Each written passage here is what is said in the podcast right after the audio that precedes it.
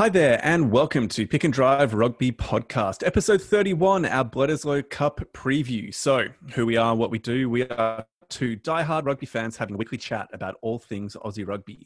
We are real, family friendly, and positive. So, get involved. Get involved. Mitchell, how are you? How's your weekend? How's your week? How's life? Life's good. Yeah. It's, the weather's warming up here in Sydney, so it's been a nice weekend so far, and it's a long weekend as well. So, definitely a good thing for that. And um, we're we're moving into the test season as well, so lots to talk about and lots to be excited about. Very much looking forward to next weekend. Yeah, hugely so. I mean, the obviously the first Bledisloe match is one week away from today, Sunday, so it starts on the 11th. And yeah, we just really wanted to get together tonight, even though it's a long weekend. We've got the public holiday Monday tomorrow. We really wanted to get together to get this preview out there nice and early, so people can kind of get hyped and get excited for this first game of the international window. Yeah, just get um, people pumped for Bledisloe again. We're going to bring yeah, the cup exactly. home this year.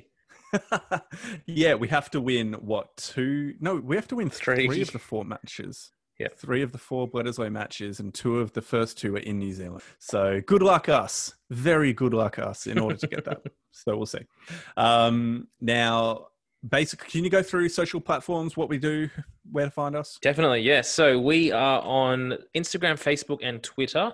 Give us a follow. So Instagram, you can find us at hashtag pick underscore drive underscore rugby. We have a page on Facebook just at the Pick and Drive Rugby podcast.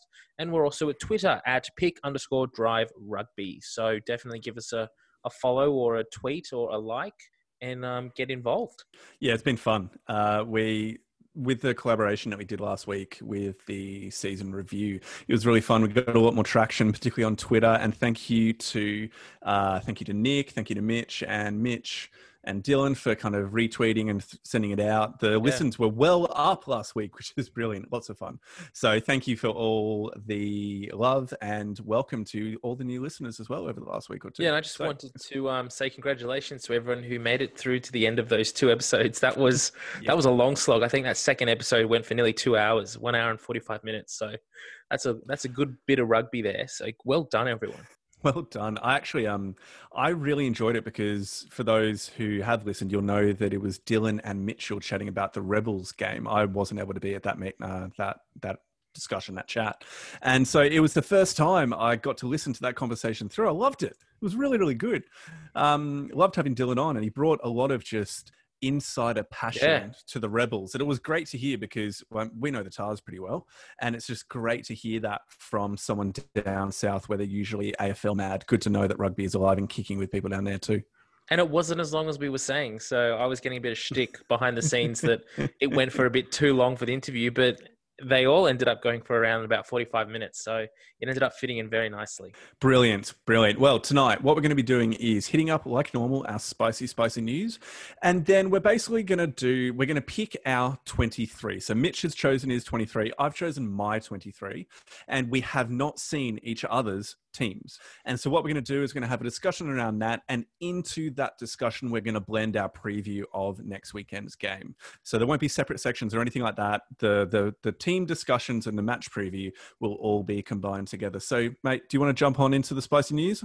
Definitely. I was just going to say about the um the team discussion. Hopefully, we have two separate teams. Um, I'm hoping, fingers crossed, that it's not two identical 23s, but I guess we'll we'll cross that bridge when we get to it let's cross that bridge when we get to it. So, moving into the spicy news, Mitch, why don't you take it away?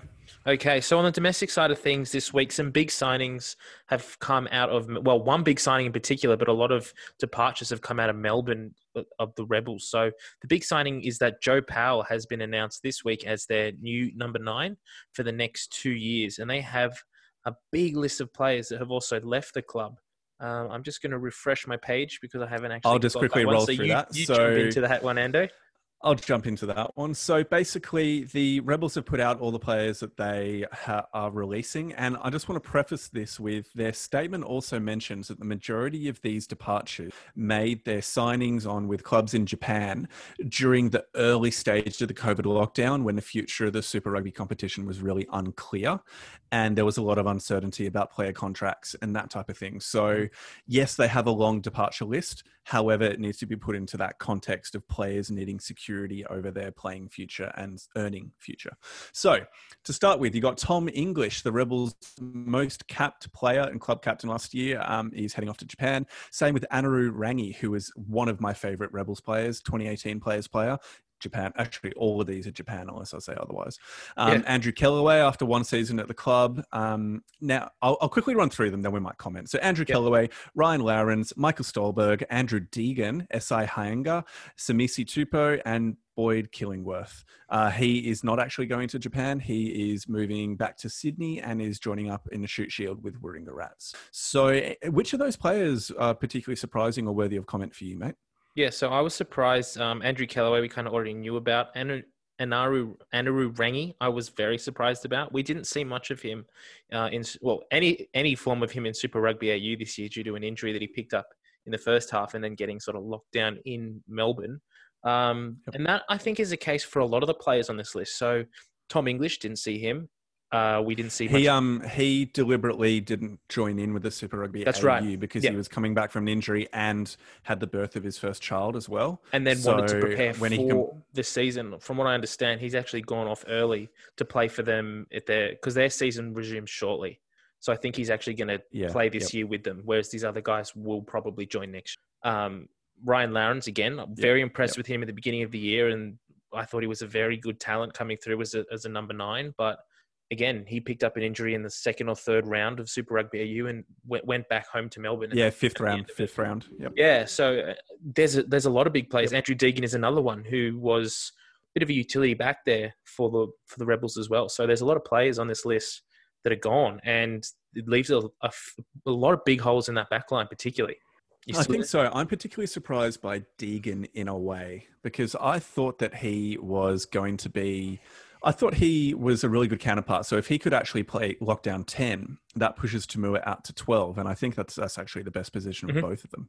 Um, I'm I haven't rated Billy Meakes as well as much this season.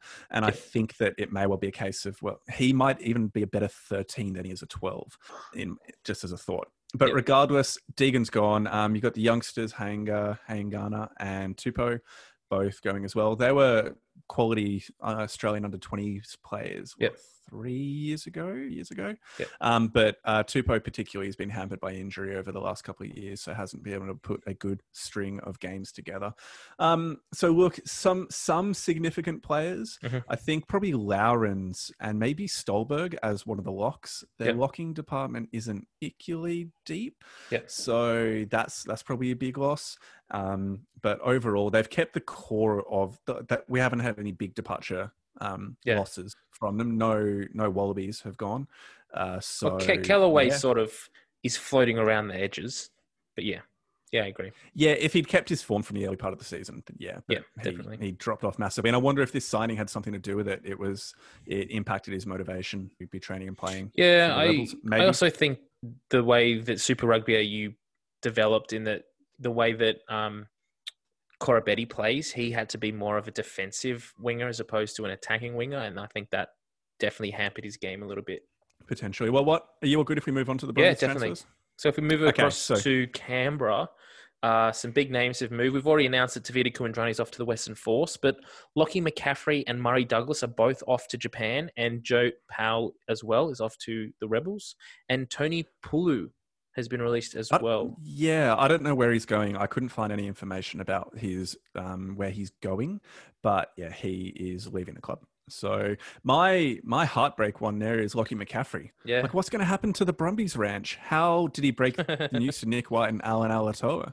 Surely, surely that required it. a lot of hugs and kisses. Hopefully, he still Hopefully. owns it, and they can still all live on there as as one big happy rugby team. And um, and I don't know because you'd be thinking like his young family would go with him to Japan. Yeah. Um. So, or maybe he's just going to live there on his own, and a family stays back home, and he just flies back as often as he can. I don't know. Yeah. Who knows?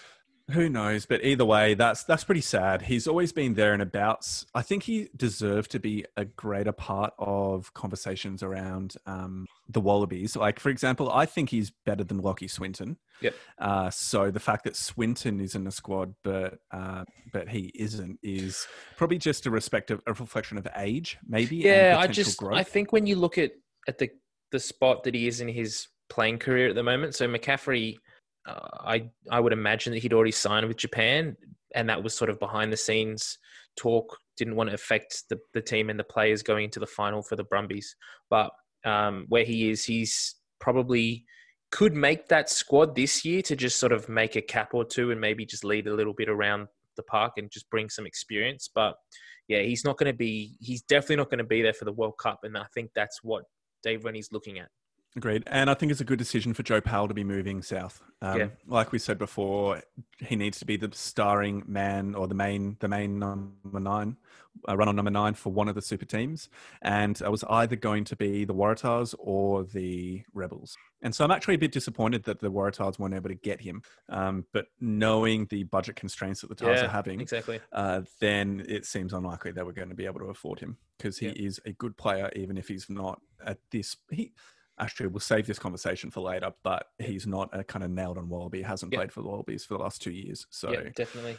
Okay, should we move on? Cool. Let's move on to the next point. So the next one, Ando, this is finally some news that you would be happy about. You've been banging on this for weeks, but Foxtel has officially lodged a bid for the TV rights for 2021 and and beyond. Yeah, look, I'm not sure if I'm happy about it, but I'm glad that some news has come out. Uh, so it means that they have put in a broad podcast. Uh, supposedly, it's going to be around about the same price as what they've paid previously, roughly. Um, but my concern is that they're just not committed. They're just lowballing RA by not having any increase whatsoever, um, and are just going to have that same lack of commitment to the quality of the broadcast and not going to do anything mm-hmm. new. It's yep. still going to be behind the paywall. It's still going to be the same offering as last time. It's still going to be the same presenters. I, I'm just not confident that anything will change and change is what is new. Definitely. So I would have been far happier if it had been somebody new. There'd been supposed conversation about Amazon potentially being that's involved. My, maybe that's, Optus that's being involved as well. I would love Amazon to get it. Yeah look, I'd be happy for that since we st- uh, we get Amazon Prime from a friend, um, and I, have got Optus uh, Sports from my wife's uh, phone uh, phone plan, okay. so I'd be happy. Don't have to pay anything extra, but look, the fact that somebody has come forward and actually put some money on the table is a positive thing. I just hope that it um, is not done yet, and actually Optus and or Amazon and or somebody is actually keen to be a little bit more look, and even if this is Fox, I actually wouldn't mind if Fox continued as a broadcaster so long as they did something different. Yeah. So long as they were willing to try this state of origin concept or state of the union concept, um, so long as they were willing to consider uh, some free to air element within the package, mm-hmm. just just something to revitalize the broadcast, the nature of the broadcast package uh, to try and broaden the market, to try and make it more interesting and engaging for different fans to be a part of. I just, I'm not confident that Foxtel are going to do that, which is why I'm a bit I, I, approach this with a bit of trepidation. Yeah. But unfortunately, we're going to have to do that thing again where we just see how it goes and see what comes from it because we don't really have many options. COVID has thrown a massive spanner in the works, and there's yeah. just less and less money to go into broadcast deals. So, I mean, there is there is uh, also still a few whispers out there that some free to air channels are interested. We don't know. There's nothing official coming out. Rugby Australia hasn't made any announcements yet, so um, what I understand is Channel 9 and Channel 10 potentially are the ones that are interested in in having some form of Super Rugby uh, or rugby on their channels moving forward. So hopefully something can come to pass there. Maybe Rugby Australia is in the behind the scenes working a deal out with multiple broadcast partners, and they're going to come out in a few weeks and surprise everyone. Hopefully, but we don't know. I think what is really interesting about this point is that Foxtel didn't put anything in in that time frame that Rugby Australia gave in sort of the tender process when they went to the market, and they waited a month until it was passed before they made a bid. So it yep. just show, it kind of just shows their intent there, doesn't it? Like, oh well, I mean, if no one else does it, I guess we'll do it. We'll be your savior, and then you can say how amazing we are. Yeah, look, I am. Um, I'm thankful for what Fox has done in the past, but I'm very, very concerned about how they're going to be managing the game moving forward yeah. if they do end up getting broadcast rights. But I feel like that's enough on that topic. Yeah, because definitely. We've got a lot more news to get through. So, last point on domestic side of things is the Shute Shield was wrapped up this weekend, and Gordon. Well, the regular season was. We move into the finals now, but I can say with a lot of pride and happiness that Gordon were announced the minor premiers for the first time in like 20 something years. So it was awesome, awesome weekend for Gordon. Well done. Huge congratulations to Gordon. A very, very well done, and best of luck with the finals as well. And to top it all off, they beat uh, Parramatta. Oh no, sorry, Penrith, ninety-seven 0 Rough. That's so rough. Oh gosh. Okay. Um, internationals. Now, this is a really big topic that I want to just uh, dive into. basically, just quickly, yeah, lay out in front of everybody. It was the biggest non-surprise to everybody. Everyone knew it was coming. That South Africa have indeed moved north and they're going to be joining the Pro 14 competition. Yep. So basically, what's going to be happening is the um, Cheetahs and the Southern Kings are being kicked out of the Pro 14, and then you have the, um, the all the Super Rugby teams, the remainers. So the Stormers, the Sharks, the Bulls, and the Lions are going to be joining the Pro competition, which will be expanded then, I guess, to being the Pro 16. Uh, so what does that basically mean? It means that South Africa will no longer be a part of the any Super Rugby competition that happens moving forward. In not addition correct. to that, that's not correct. Oh, look, there's still discussions about that. There's a potential for what this Super Eight competition may be. Uh, um, no, so what they're saying, um, sorry, I don't want to talk over you and, and, fact check you, but what they have said is that they will withdraw the two teams that are currently playing in the Pro 14, so the Cheetahs and yep, yep. Um, the Southern, Southern Kings. Kings. The Southern Kings have already gone into voluntary administration, so they're gone. But what they yep. said their plan is that they will replace them. So they're going to do a swap over, and their plan is that the Cheetahs will join some form of Super Rugby. Yeah, look, I.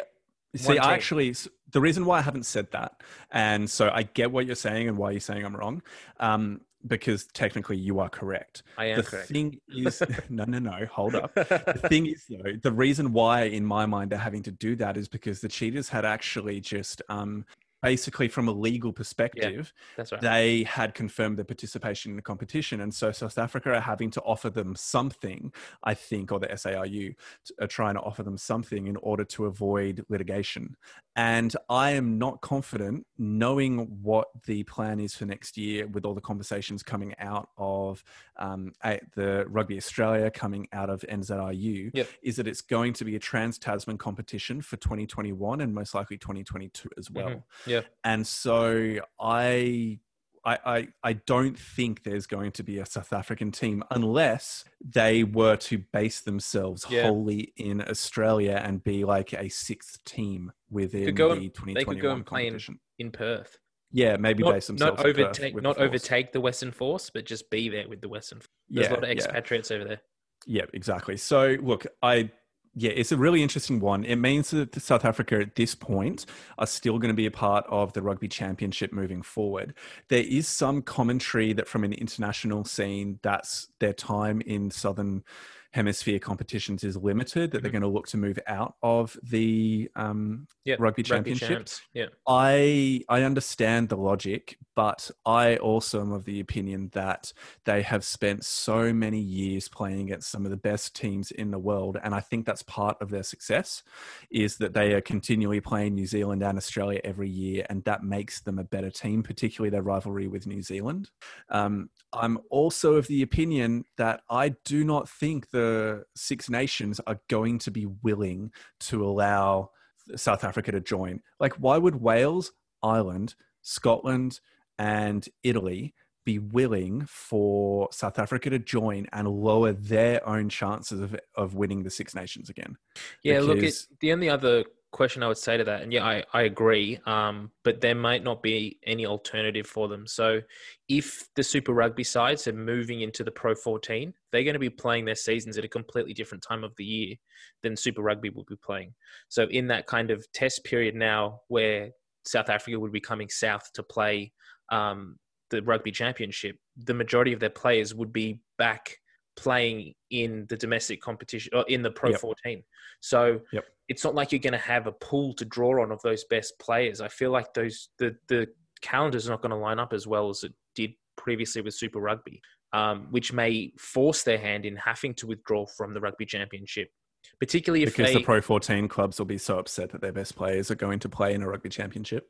Well, yeah, they may not allow, they may not want them to all leave. Like if they've got only three, four teams playing in that competition, all of South African um, players, all the best players will come out. That would really derail their team for the first half of the season, they're probably not going to recover, and it effectively makes the point of them moving to the Pro 14 void really if they're not going to be able to fire a good yeah, shot. certainly damages. Yeah, yeah. So it just yeah. if you look at that side of things, it may be more logistically smart for them to remove themselves from the rugby champs and then go and play if they're invited into the Six Nations. But who knows what'll happen?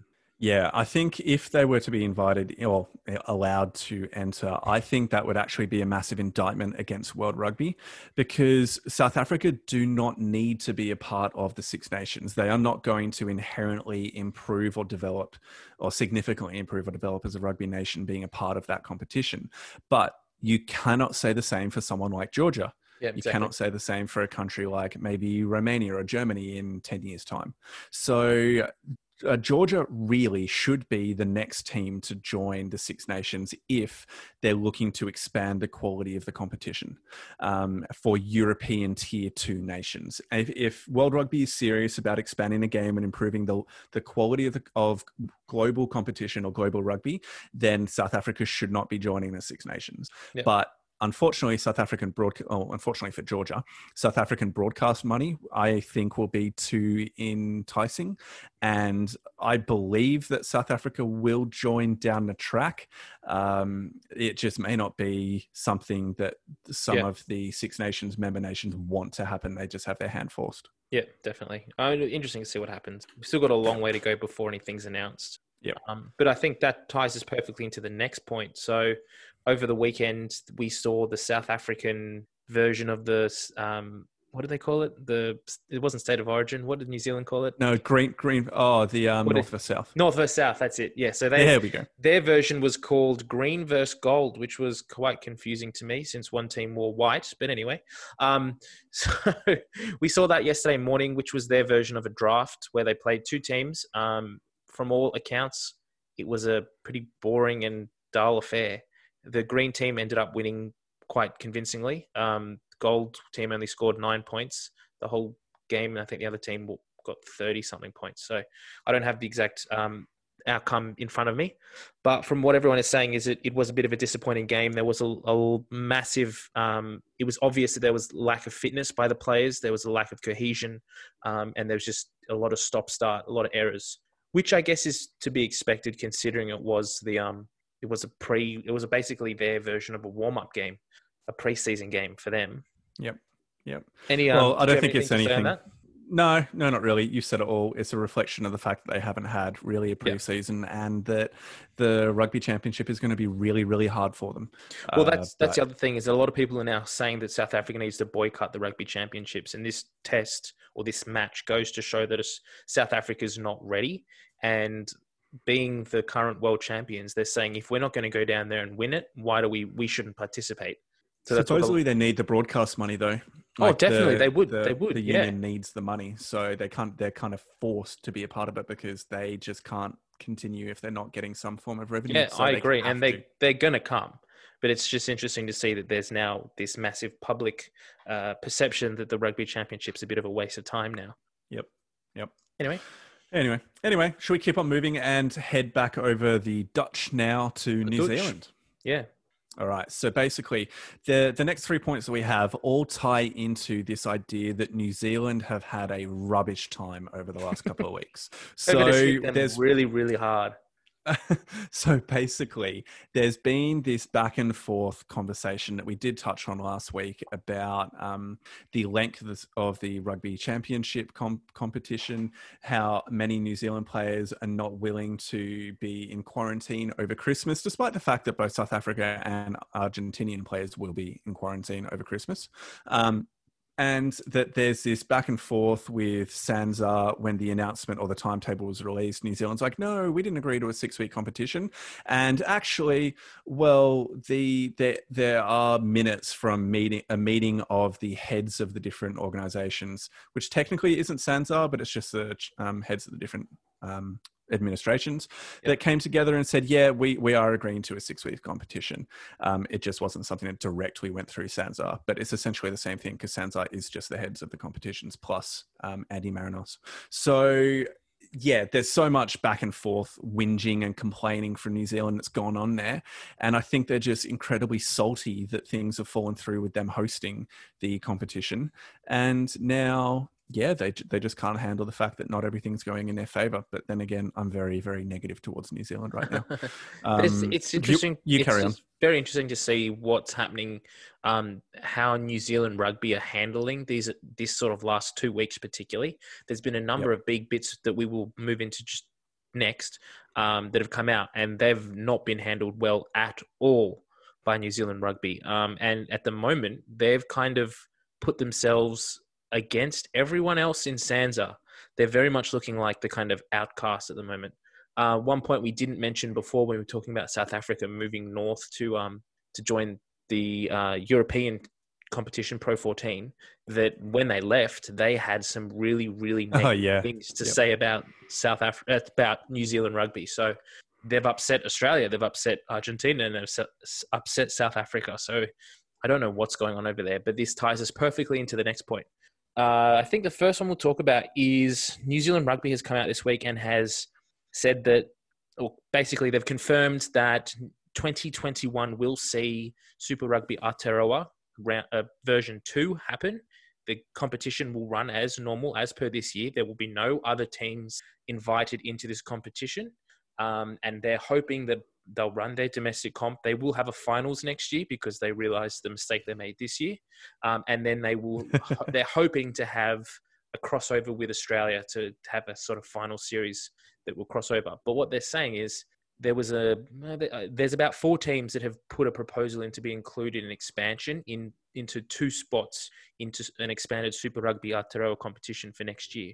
New Zealand said that all of the after some consideration, all of the bids were rejected, and the the teams there was a few things that they said. That first, the teams wouldn't be competitive, and they wouldn't be able, they wouldn't be financially viable, um, which has caused a massive ruckus with particularly the Pacific uh, Moana Pacifica team that is based in the Pacific Islands.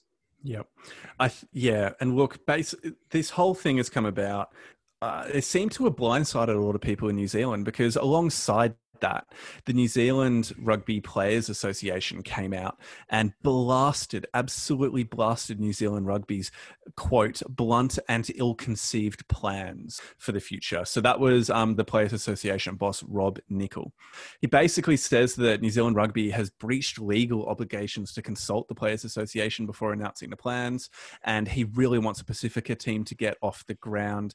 And he thinks that what New Zealand Rugby is doing at the moment is actually isolating New Zealand from from the rest of the world, which when you look at South Africa's comments earlier, when you look at the tension that's with Australian Australian rugby and New Zealand rugby at the moment is also the case. It's just they're they're not doing things well at all.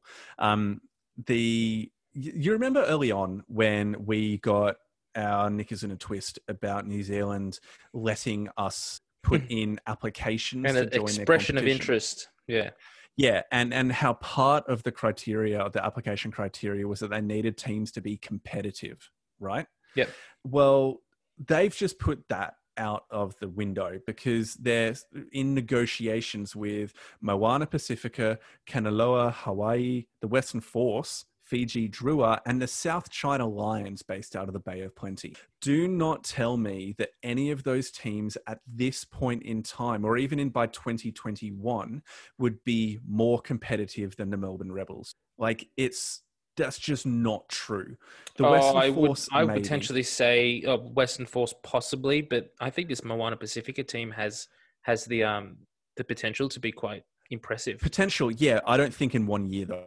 No. I don't think ready for a start next year. Definitely down a track, yes, yes, yes.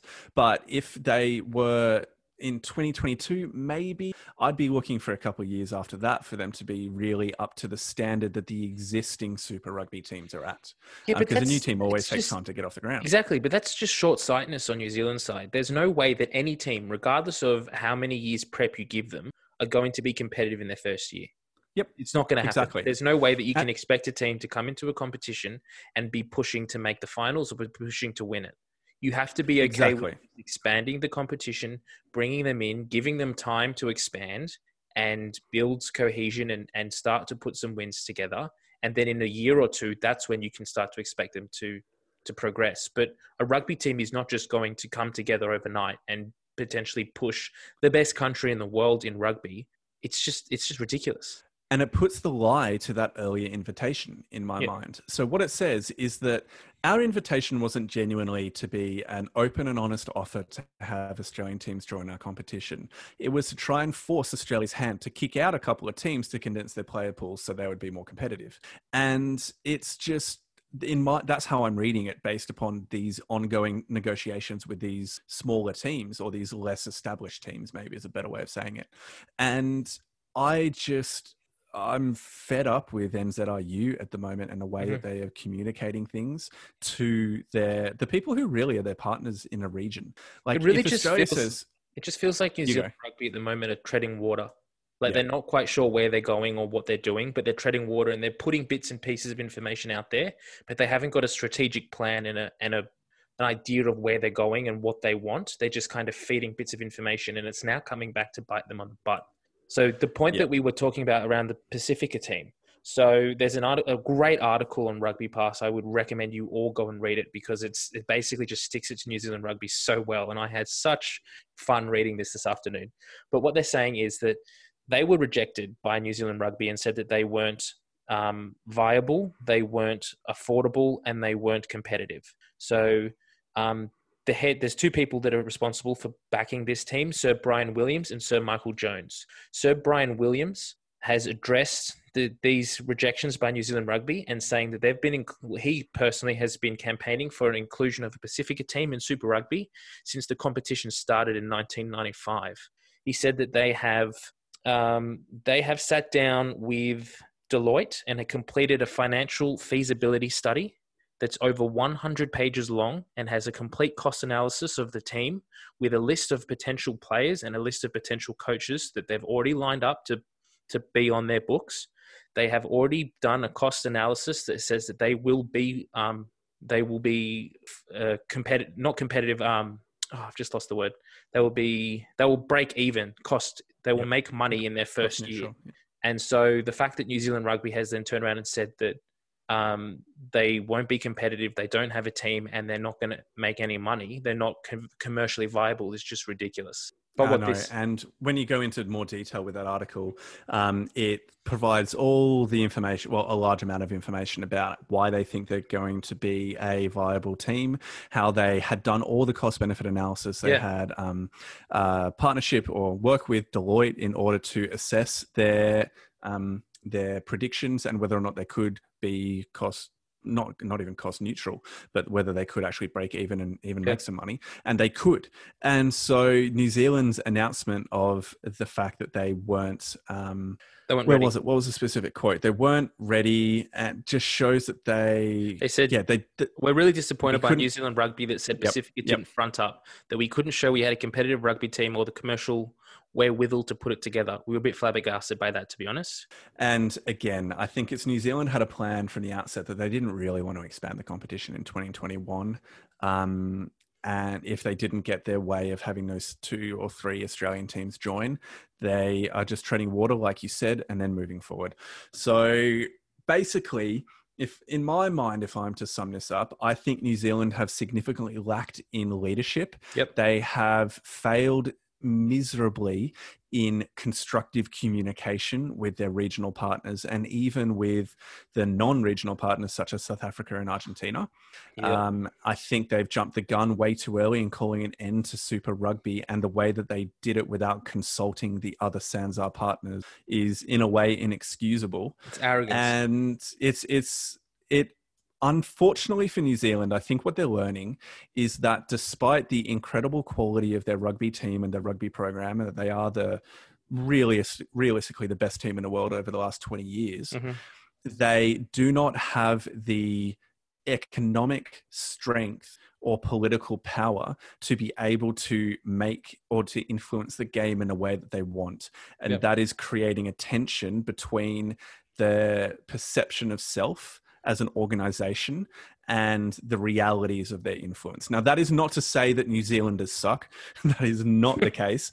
Um, actually, a lot of the conversations that I've seen online with um, New Zealand rugby fans have been very reflective, constructive, um, realistic about the situation, and have been quite kind of supportive of the criticism towards NZRU. I think it's an organisational issue and not a New Zealand rugby fan Definitely, issue. yeah. Um, Yeah, well said. Yeah, I I agree. don't know. um, one thing that this does potentially open the door to, and, and that's another thing that this article goes into, is that the Pacific Moana Pacifica team are so they're ready to go, and they so want to be included in Super Rugby in some form that they're now looking at moving and pu- pu- putting a proposal to Rugby Australia to to include in Super Rugby AU next year, which would be awesome. I really, really hope that Rugby Australia takes this on um, definitely looks at it as a real possibility because I think there's a real chance that they could set up a really good team based in Western Sydney if there's if COVID allows them to play some games in the Pacific Islands as well. Brilliant. But if not, they could set up in Western Sydney and be very competitive and have a very, very good following there. Um, and this could definitely put Rugby Australia back on top over uh, New Zealand rugby in this sort of whole debacle. yeah. I think Well, I think we've spoken enough about news now, mate. Um, Yeah, we have. I've just realised we've been going for about forty minutes, so we should probably move on to the actual uh, Bledisloe stuff. How does that sound? Sounds good. Let's uh, let's get into it. Let's roll on.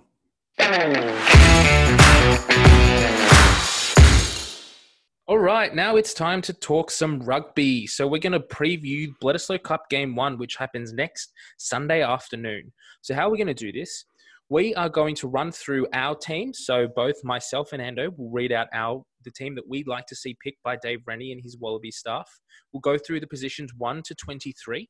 We'll then have some justification of the overall approach of why you've chosen those players. We're not going to break down into specific players and why we picked them, them, them, and them. Just an overall justification, and then we'll leave the other person to to, an- to ask two to three questions about the team, why they picked who they picked, and so on. And then we'll swap over. So Ando, you're going to go first, and um, hopefully we don't have the same team. well, we should uh, lift the curtain a little bit. We sent the teams through to Mitch's wife, and she had a read over them, and we do not have the exact same one to 23. So, like everybody, there will be players that most people will have picked in their particular positions. So, that's going to be standard, but we do not have the exact same 23, which is good. Um, okay, cool. So let's begin. I'll just read through my 1 to 23 first. Uh, so starting at number one, Taniela Tupou. Brandon Paenga-Amosa and James Slipper as my front three. Moving into the locks, Lukhan Salakaia-Loto, Matt Philip. Then into the back row, number six, Liam Wright, seven, Hooper, who's the captain, and then eight is Pete Samu. Then at the 9, 10, 12, you have Tate McDermott, 9. 10 is James O'Connor, and 12 is Matty To'omua. 13, Hunter Paisami. Wings are Marika Koroibete and Jordan Petaia on the other wing. Hmm. And then 15 is Tom Banks. So that's the starting 15. Then I'll quickly move into the bench. So I've gone for a 5 3 split on the bench, five forwards, three backs. So that's Alan, it's basically the Brumbies front row, is the bench front row. So it's Allan Alaalatoa, Folau Fainga'a, and Scott Sio. Uh, then Ned Hanigan as the rever- reserve lock. Okay. Uh, then you have Harry Wilson as well as a reserve back rower. And Hanigan can also play back row if required. Yep. Then Nick White, Noah Lolesio, and Reece Hodge as the three back replacement. So uh, that gives me an 8 9 4 2 split with Brumbies, Reds, Rebels, Tahs 8 9 4 2. So the Reds have the most by one, then the Brumbies. So Reds and Brumbies dominate. Four Rebels, two Tahs to make my starting tool, make my 23. Oh, ouch. no, that's fair. That's fair. Yeah, it's really not surprising at all. I wanted to sneak someone like James Ramm in there, um, just as a bit of a bolter, but I couldn't, in good conscience, when I knew a one-eyed pick. Okay. Um, now, justification. Basically, Rennie is pretty well known for playing a high tempo style of play. Yep. He has really quick recycling of the ball, um, requires really high skill levels from all players as well as the forwards. I actually went back and watched some of the highlights of the Chiefs season from 2012 and 2013. And one of the things that struck me was the expectations that if the ball is available and it's a forward who has just arrived at the ruck, the forward is going to be the one that plays scrum half, picks it up and distributes it out. Yeah. So that, that's just a basic example of the expectations that forwards, uh, that the, the high tempo game requires all players to be able to commit to it and requires a lot of mobility and um, just high stamina levels as well, high work rate. So what that basically means is I wanted a team that was heavily um, focused on that high tempo game, which in my mind Heavily is actually mobile. Reds. Heavily mobile, which in my mind leads you to playing Reds Mhm. and Reds players. So I actually have nine, or is it nine or eight? I think it's eight Reds players in my starting 15, but a whole bunch of Brumbies players on the bench. And so my hope is that the experience and composure of the Brumbies players can close out the game Mhm. and that the energy and cohesion of the Reds heavy starting 15 gives them a really strong start. So that's my basic overall justification for some of the decisions that I've made. Right. Okay. So now I get to ask questions, right? Yeah, yeah, you got a, two or three questions. Okay. So why is Tupou playing one?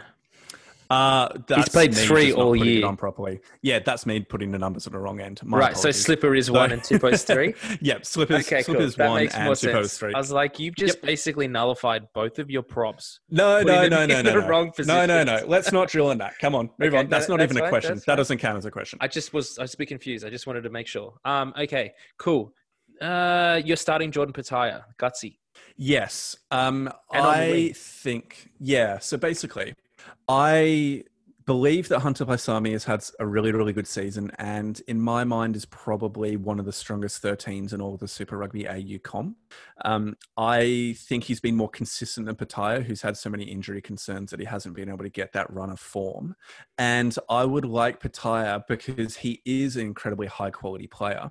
I'd like him to have the opportunity to inject himself uh, wherever he wants within uh, attacking sequences, that he doesn't have to necessarily be constrained by particular positional requirements, like, like much like we've seen from Daugunu and Koroibete throughout the season for the Rebels and the Reds. So I, and also think he's stronger under the high ball than Filipo Daugunu. So that's why I've chosen him over Daugunu. Do you think he's um a justified defender in the on the wing channel, one on one?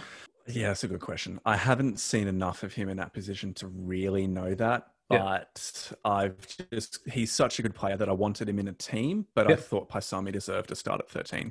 Cool. So, and knowing that Petaia has played 14 this season, I thought he'd be okay to go there.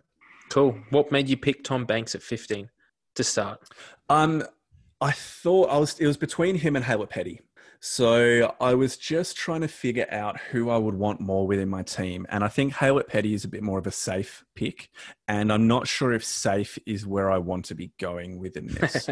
Right. um, I, ye- yeah, I just, I mean, obviously, because it's not my job on the line, I was a bit more willing to pick a player that's more attacking. Plus, my criticism of Tom Banks, I mean, I, I actually was pretty critical of him in the reviews that we did last week. Mhm. But my criticism of him is that he wasn't consistent throughout the season coming back from his injury, uh, although he actually played relatively well in the grand final.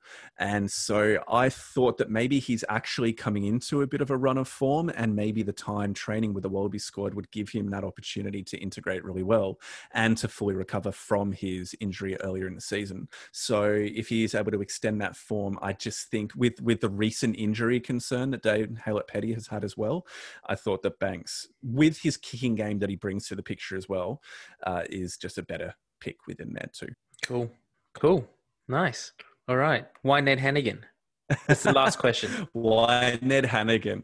Yeah, like you haven't even got specifically- Alessio. Come on. Yeah, okay. Um, Hanigan, I specifically Hanigan, You yeah. need, yeah. So specifically Hanigan, I looked through the locks and I thought, who are you going to put on a bench? And you need somebody that's going to be a solid line out option, but also if you're getting injuries in the back row, like six or seven, can also help to cover those positions as well. Mhm. And so Hanigan has had a pretty good season. He actually was more of a threat over the ball this season than previously. And he was jumping really, really well in a line out, particularly in defensive line out reads as well.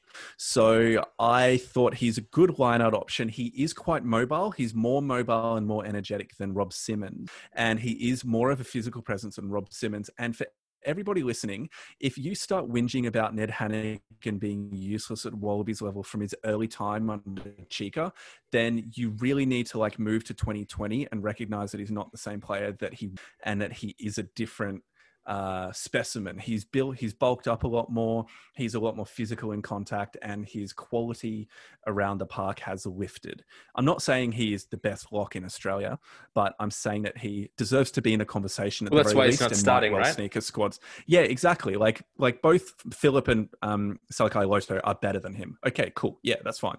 Um, so in my mind, Hanigan is the best of the rest at this point. I don't think any of the other locks, like Simmons, did have a decent season, but like you're not gaining anything for the future picking Simmons, considering he's leaving at the end of the season. Like I know Hanigan is as well, but he may well come back in a year or two. Uh, Simmons won't be. He'll be retiring after his time over in Europe. So yeah, I, that's why I picked Hanigan. I just thought he was the best of the rest from both a quality of play and experience level as well. Cool. Yeah. Nice. Oh, awesome. I was going to ask you some sort of questions around how this team will go up against the All Blacks team, but I think that will tie into our preview of the game. So Yeah, we won't get into that. Yeah. So I didn't go that way. Um, I'm going to run okay. through my team now. yeah, cool. You ready Go for for that? Okay. I am ready. So, number one, I have gone with number one, Scott Sio. Number two, Folau Fainga'a. Number three, Allan Alaalatoa. Number yeah, okay. number four, Rob Simmons. Number five, Lukhan Salakaia-Loto. Six, Liam Wright. Seven, Michael Hooper. Eight, Pete Samu. Nine, Tate McDermott. Ten, James O'Connor. Eleven, Filipo Daugunu. Twelve, Matt To'omua. Thirteen, Hunter Paisami. 14 Marika Koroibete and 15 Dane Haylett Petty. Now my I've gone for a 4-4 split in the backs. Um in the sorry, in the Four reserves. four. Yeah. So I've Wow. gone 16 James Slipper, 17 Jordan Uelese, 18 Taniela Tupou, 19 Harry Wilson, 20 Nick White, 21 Reece Hodge, 22 Noah Lolesio, and 23 Tom Banks. Wow. Okay, justification. Okay, so I've picked this team with two ideas in mind.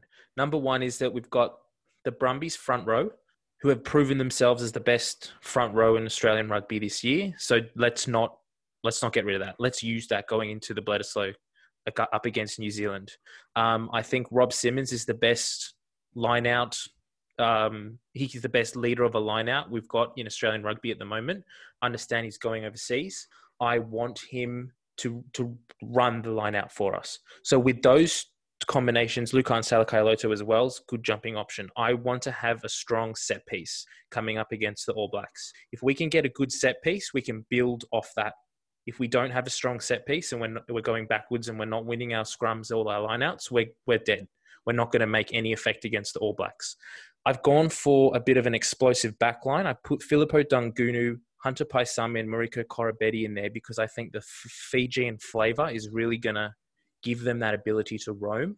Um, I also think that James O'Connor and James O'Connor knows Filipo Daugunu particularly. He's played with him at the Reds this year, so he knows, and him and Tate McDermott, they've got that Reds flavour. I think Matt To'omua as well is really capable of opening up the backline and giving them the the ability to roam and to make that impact. Um, I also think we need someone like Dane Haylett Petty at the back to be safe under the high ball and to kick uh, consistently. Um, so that's kind of my my reasoning behind it. Mhm. Yeah, okay.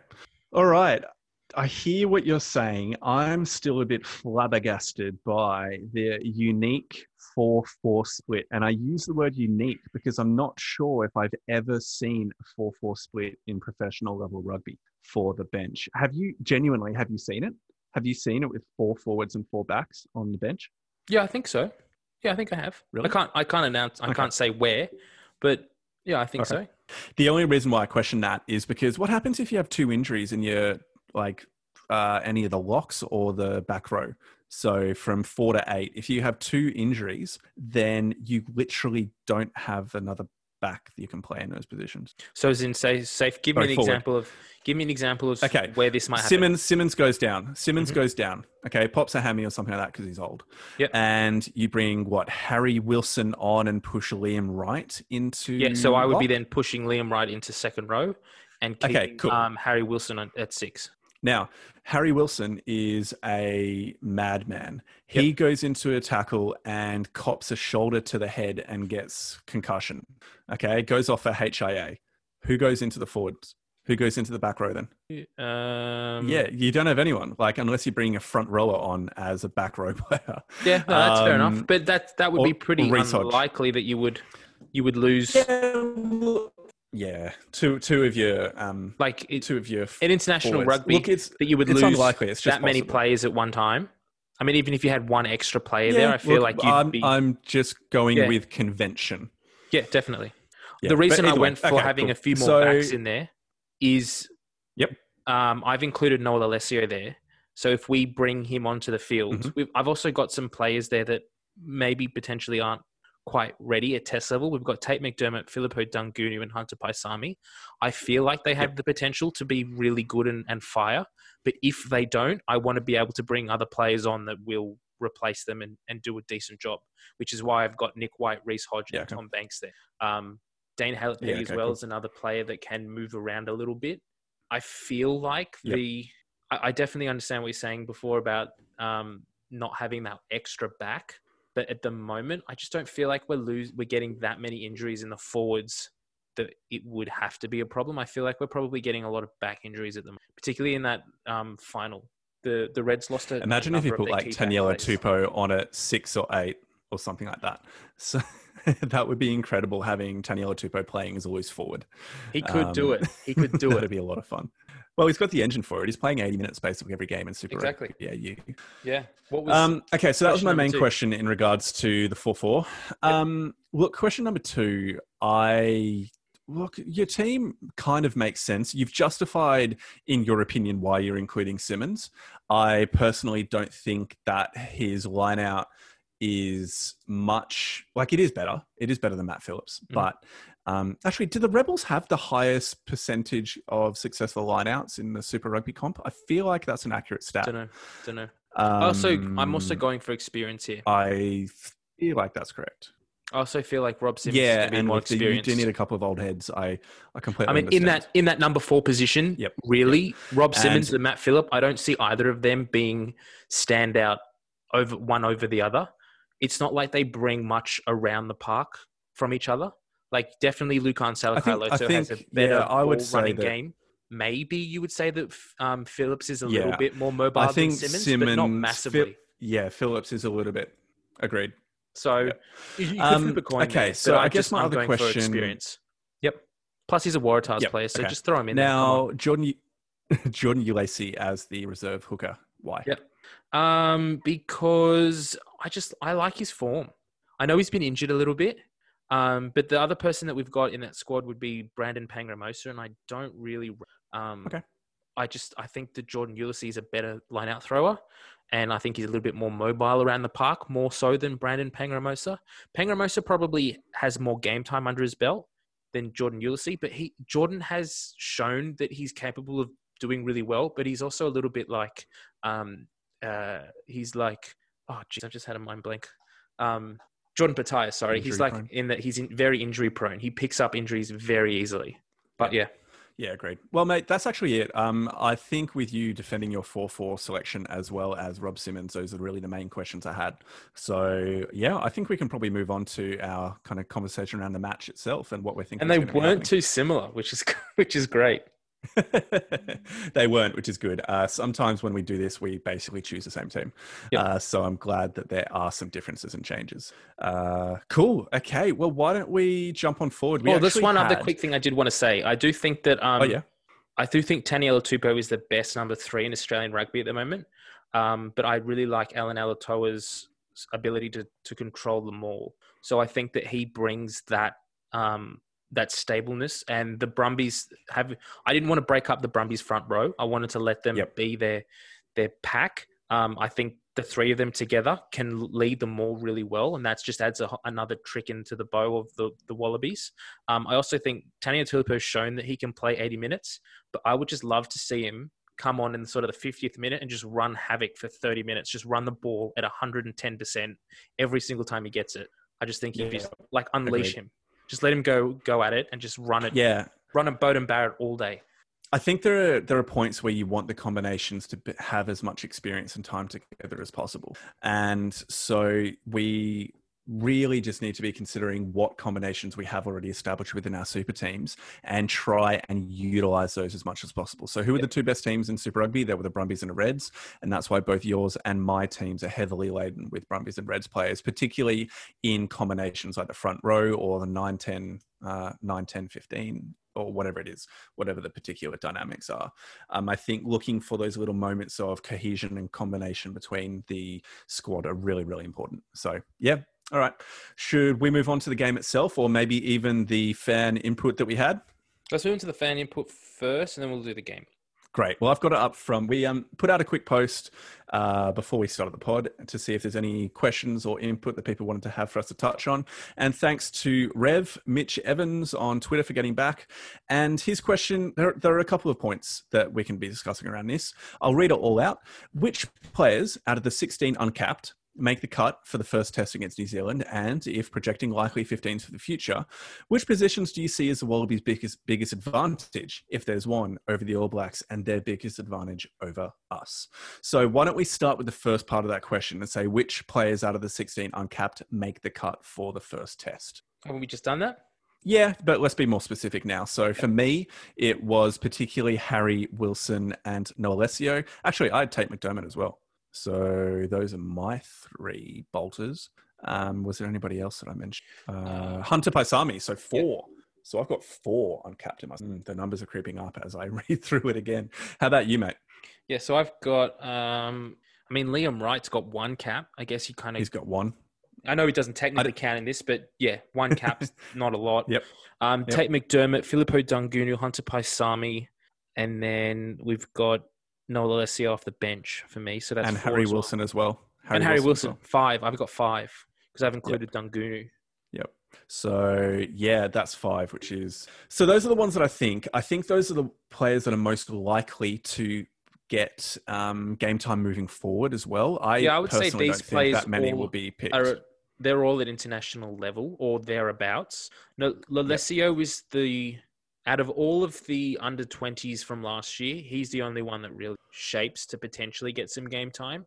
But even then, he'd be on the bench, and I wouldn't be playing him outside. I wouldn't be giving him more than 15 minutes. Unless no, I wouldn't injury. be giving him heaps. Yeah, yeah, correct.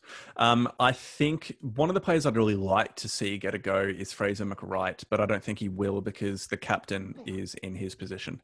So unless they decide to rest him rest Hooper for maybe a game against Argentina. Yep. They might start McReight for that game. Yeah, um, possibly. Uh, yeah, possibly. I don't see. Him. Yeah, but he's he's almost like a only a number seven. I think if you're having a back row player on the bench, you need somebody that can cover multiple. And That's so right. at least Wilson can be six and eight, yep. or Wright can be six and seven. Yep. Um, so that those are the type of players you would want on the bench. So I figure, in my mind, McReight either starts or he's not in the no, I, I agree yeah. with that. So, yeah, okay, that's the first part of the question. Uh, the second part is if we are projecting f- forward, do we think the Wallabies have an advantage over New Zealand, or what advantage do they have over us? Do you mind if I start with this? Because I was thinking yeah. about it before. Yeah. Um, I think that up front, we should be able to match it with the New Zealand team. Um, I don't think we're going to get dominated in our forwards.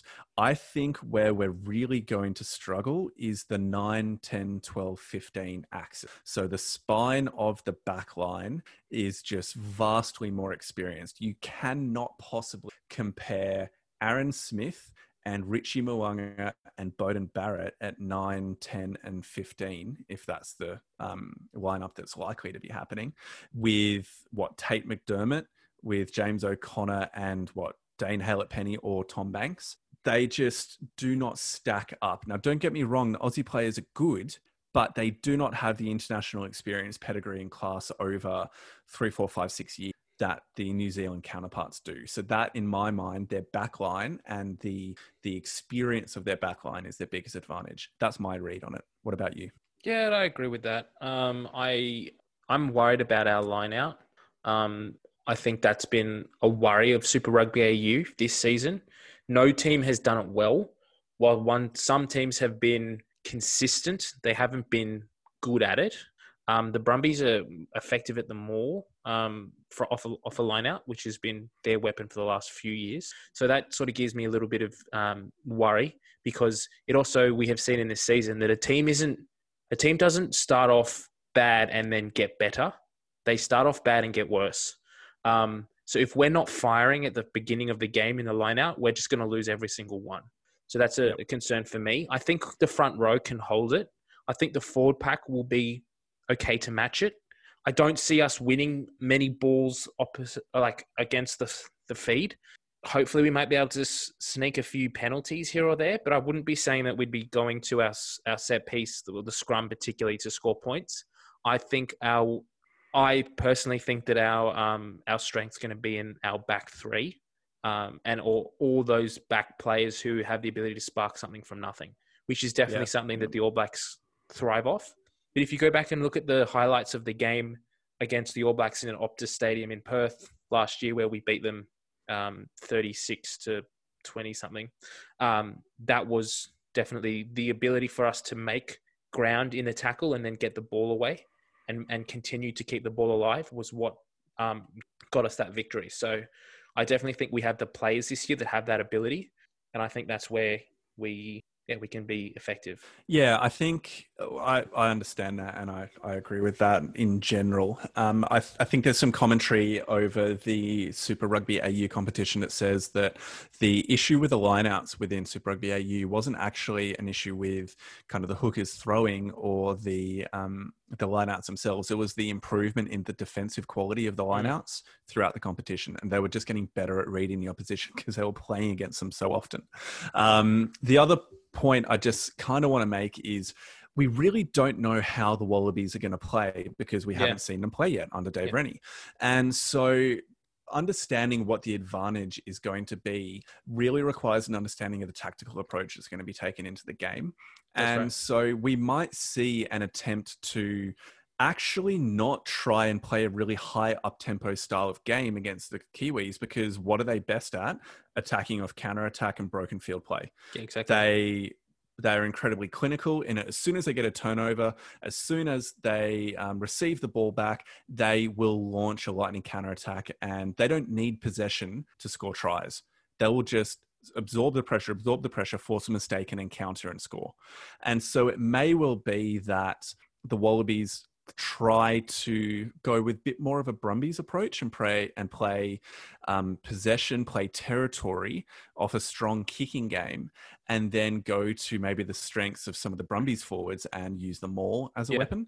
And maybe that could be a way of playing. I mean, I that's not something we've seen. We've not seen the Wallabies do that in the last few years. No, they tried every now no. and then, but considering the Brumbies are so good at it, and they've been consistently good at it against the New Zealand opposition for a number of years, they yep. never use it, and it's it's it's unusual. Yeah, and I think part of that comes down to Cheika's approach. Yeah. I we, we all know anywhere. that his run it from anywhere approach, and I mean you kind of, in a way, need to respect the man for having a philosophy and sticking to it when everybody's screaming at him that it's not working. But I feel like Rennie will be more pragmatic yeah. and situational. Will be able to vary his tactics situation. So, will we see that forward dominated approach or possession slash territory dominated approach, or will we see a bit more of a high tempo attacking game of the really high quality attacking threats within a backline to try and unlock the keys that way? Uh, it just I'm not sure if you would want to be seeing our inexperienced backline against the Kiwi backline. Um, mm-hmm. I don't know. I actually think our strength against them may well be in our forwards. Yep. Uh, but even then, it would be a marginal strength. I don't think it will be a, a an area of dominance, but just maybe somewhere where we can get a slight advantage. Yeah, definitely. I, we're not quite sure what we're going to get, really, are we? No. And that's the exciting thing. That's why it's really fun because, I mean, look, I really don't mind how we, like, obviously, I want us to win and I hope we don't get spanked. Um, those well, I think that, that actually, yeah, that moves us into our, um, our prediction of the game and our overview of yeah, that. Yeah. Yeah. So, get, getting to the game itself, I do not think the Wallabies will win either of the two games in New Zealand. So the first game is in Wellington, the second game is at Eden Park. And I don't think we're going to, if I'm being realistic as opposed to hopeful, hmm. I don't think we're going to win either game. I think a brilliant result would be 1 1. So win the first game, lose a second, uh, and the absolute unicorn would be to win both and have a really strong chance of retaining. That's uh, like almost not going to happen. I don't even know what the odds are for that, but I think that the first game will probably be a bit tighter, and then the second game will probably blow out a little bit. Yeah, look, I've got it's either you know you go with your heart or you go with your head. If I go with my heart, I've I've got I've got this this faith that we've got a new team, a new coaching team. We've got all these new players. We've got a lot of guys who have come through sort of Super Rugby AU, so they haven't got a great deal of experience losing to New Zealand. So they're not got that sort of thought in the back of their head that, oh, we're playing New Zealand, we have to lose. Like that's what we do. Um, so they've been told that they're going to go out there and win. So they're going to give it all they can to to do that. Um, part of me hopes that that's going to be enough to just get out there and put in a really good performance and and push New Zealand really hard. And maybe with this new coaching team, they'll have a completely different game plan than anyone's expe- expecting of them. And we do something that's un, un, unforecasted and, and we surprise them. We surprised them in, in Perth last year and we got a fairly good victory against New Zealand. So my heart is hoping for that. My head is thinking that we're going off, we're coming up against a New Zealand team that have just come off an incredibly intense Super Rugby Aotearoa competition that had some incredible performances. Um, the North vs South game was crazy. Like we've not seen a game of that level for a number of years. This team is just on fire and they're ready to win. They're not going. This is their two games this year on of international games on home soil. They're not going to go down easy. Um, it's going to be a very very hard thing to go there and win. So yeah, my head says that we probably won't win either of these games.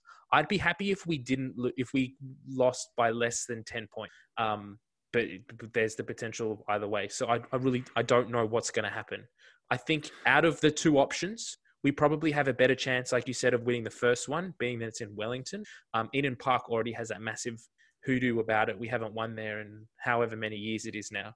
Um, so that just makes it harder to do. Yep. But look, mate, I think you've just summarized things really, really well. So I think we can really wrap up the match preview here, so long as we give our actual predictions. So, Ooh. what is your prediction for the first result of, well, the, the result of Bledisloe game? Um, I'm going to say New Zealand by eight. New Zealand by eight. I am, I'm going to go New Zealand by 12. Ooh, that'd break my heart. Yeah. That's outside that 10. Come on. I'm sorry. I'm sorry. Um, now, the reason why I'm doing this is if you remember my strategy from Super Rugby AU, I vote for the result go. that I think might happen and then hope that I'm wrong. So I hope that I'm wrong in the favor of the Aussies here and that we end up getting the win. So we'll see. Um, yeah. Okay. Cool. So I think that's basically it for this episode, mate. Is there anything you wanted to touch on before we wrap up? Don't think so. I think we're done. Good.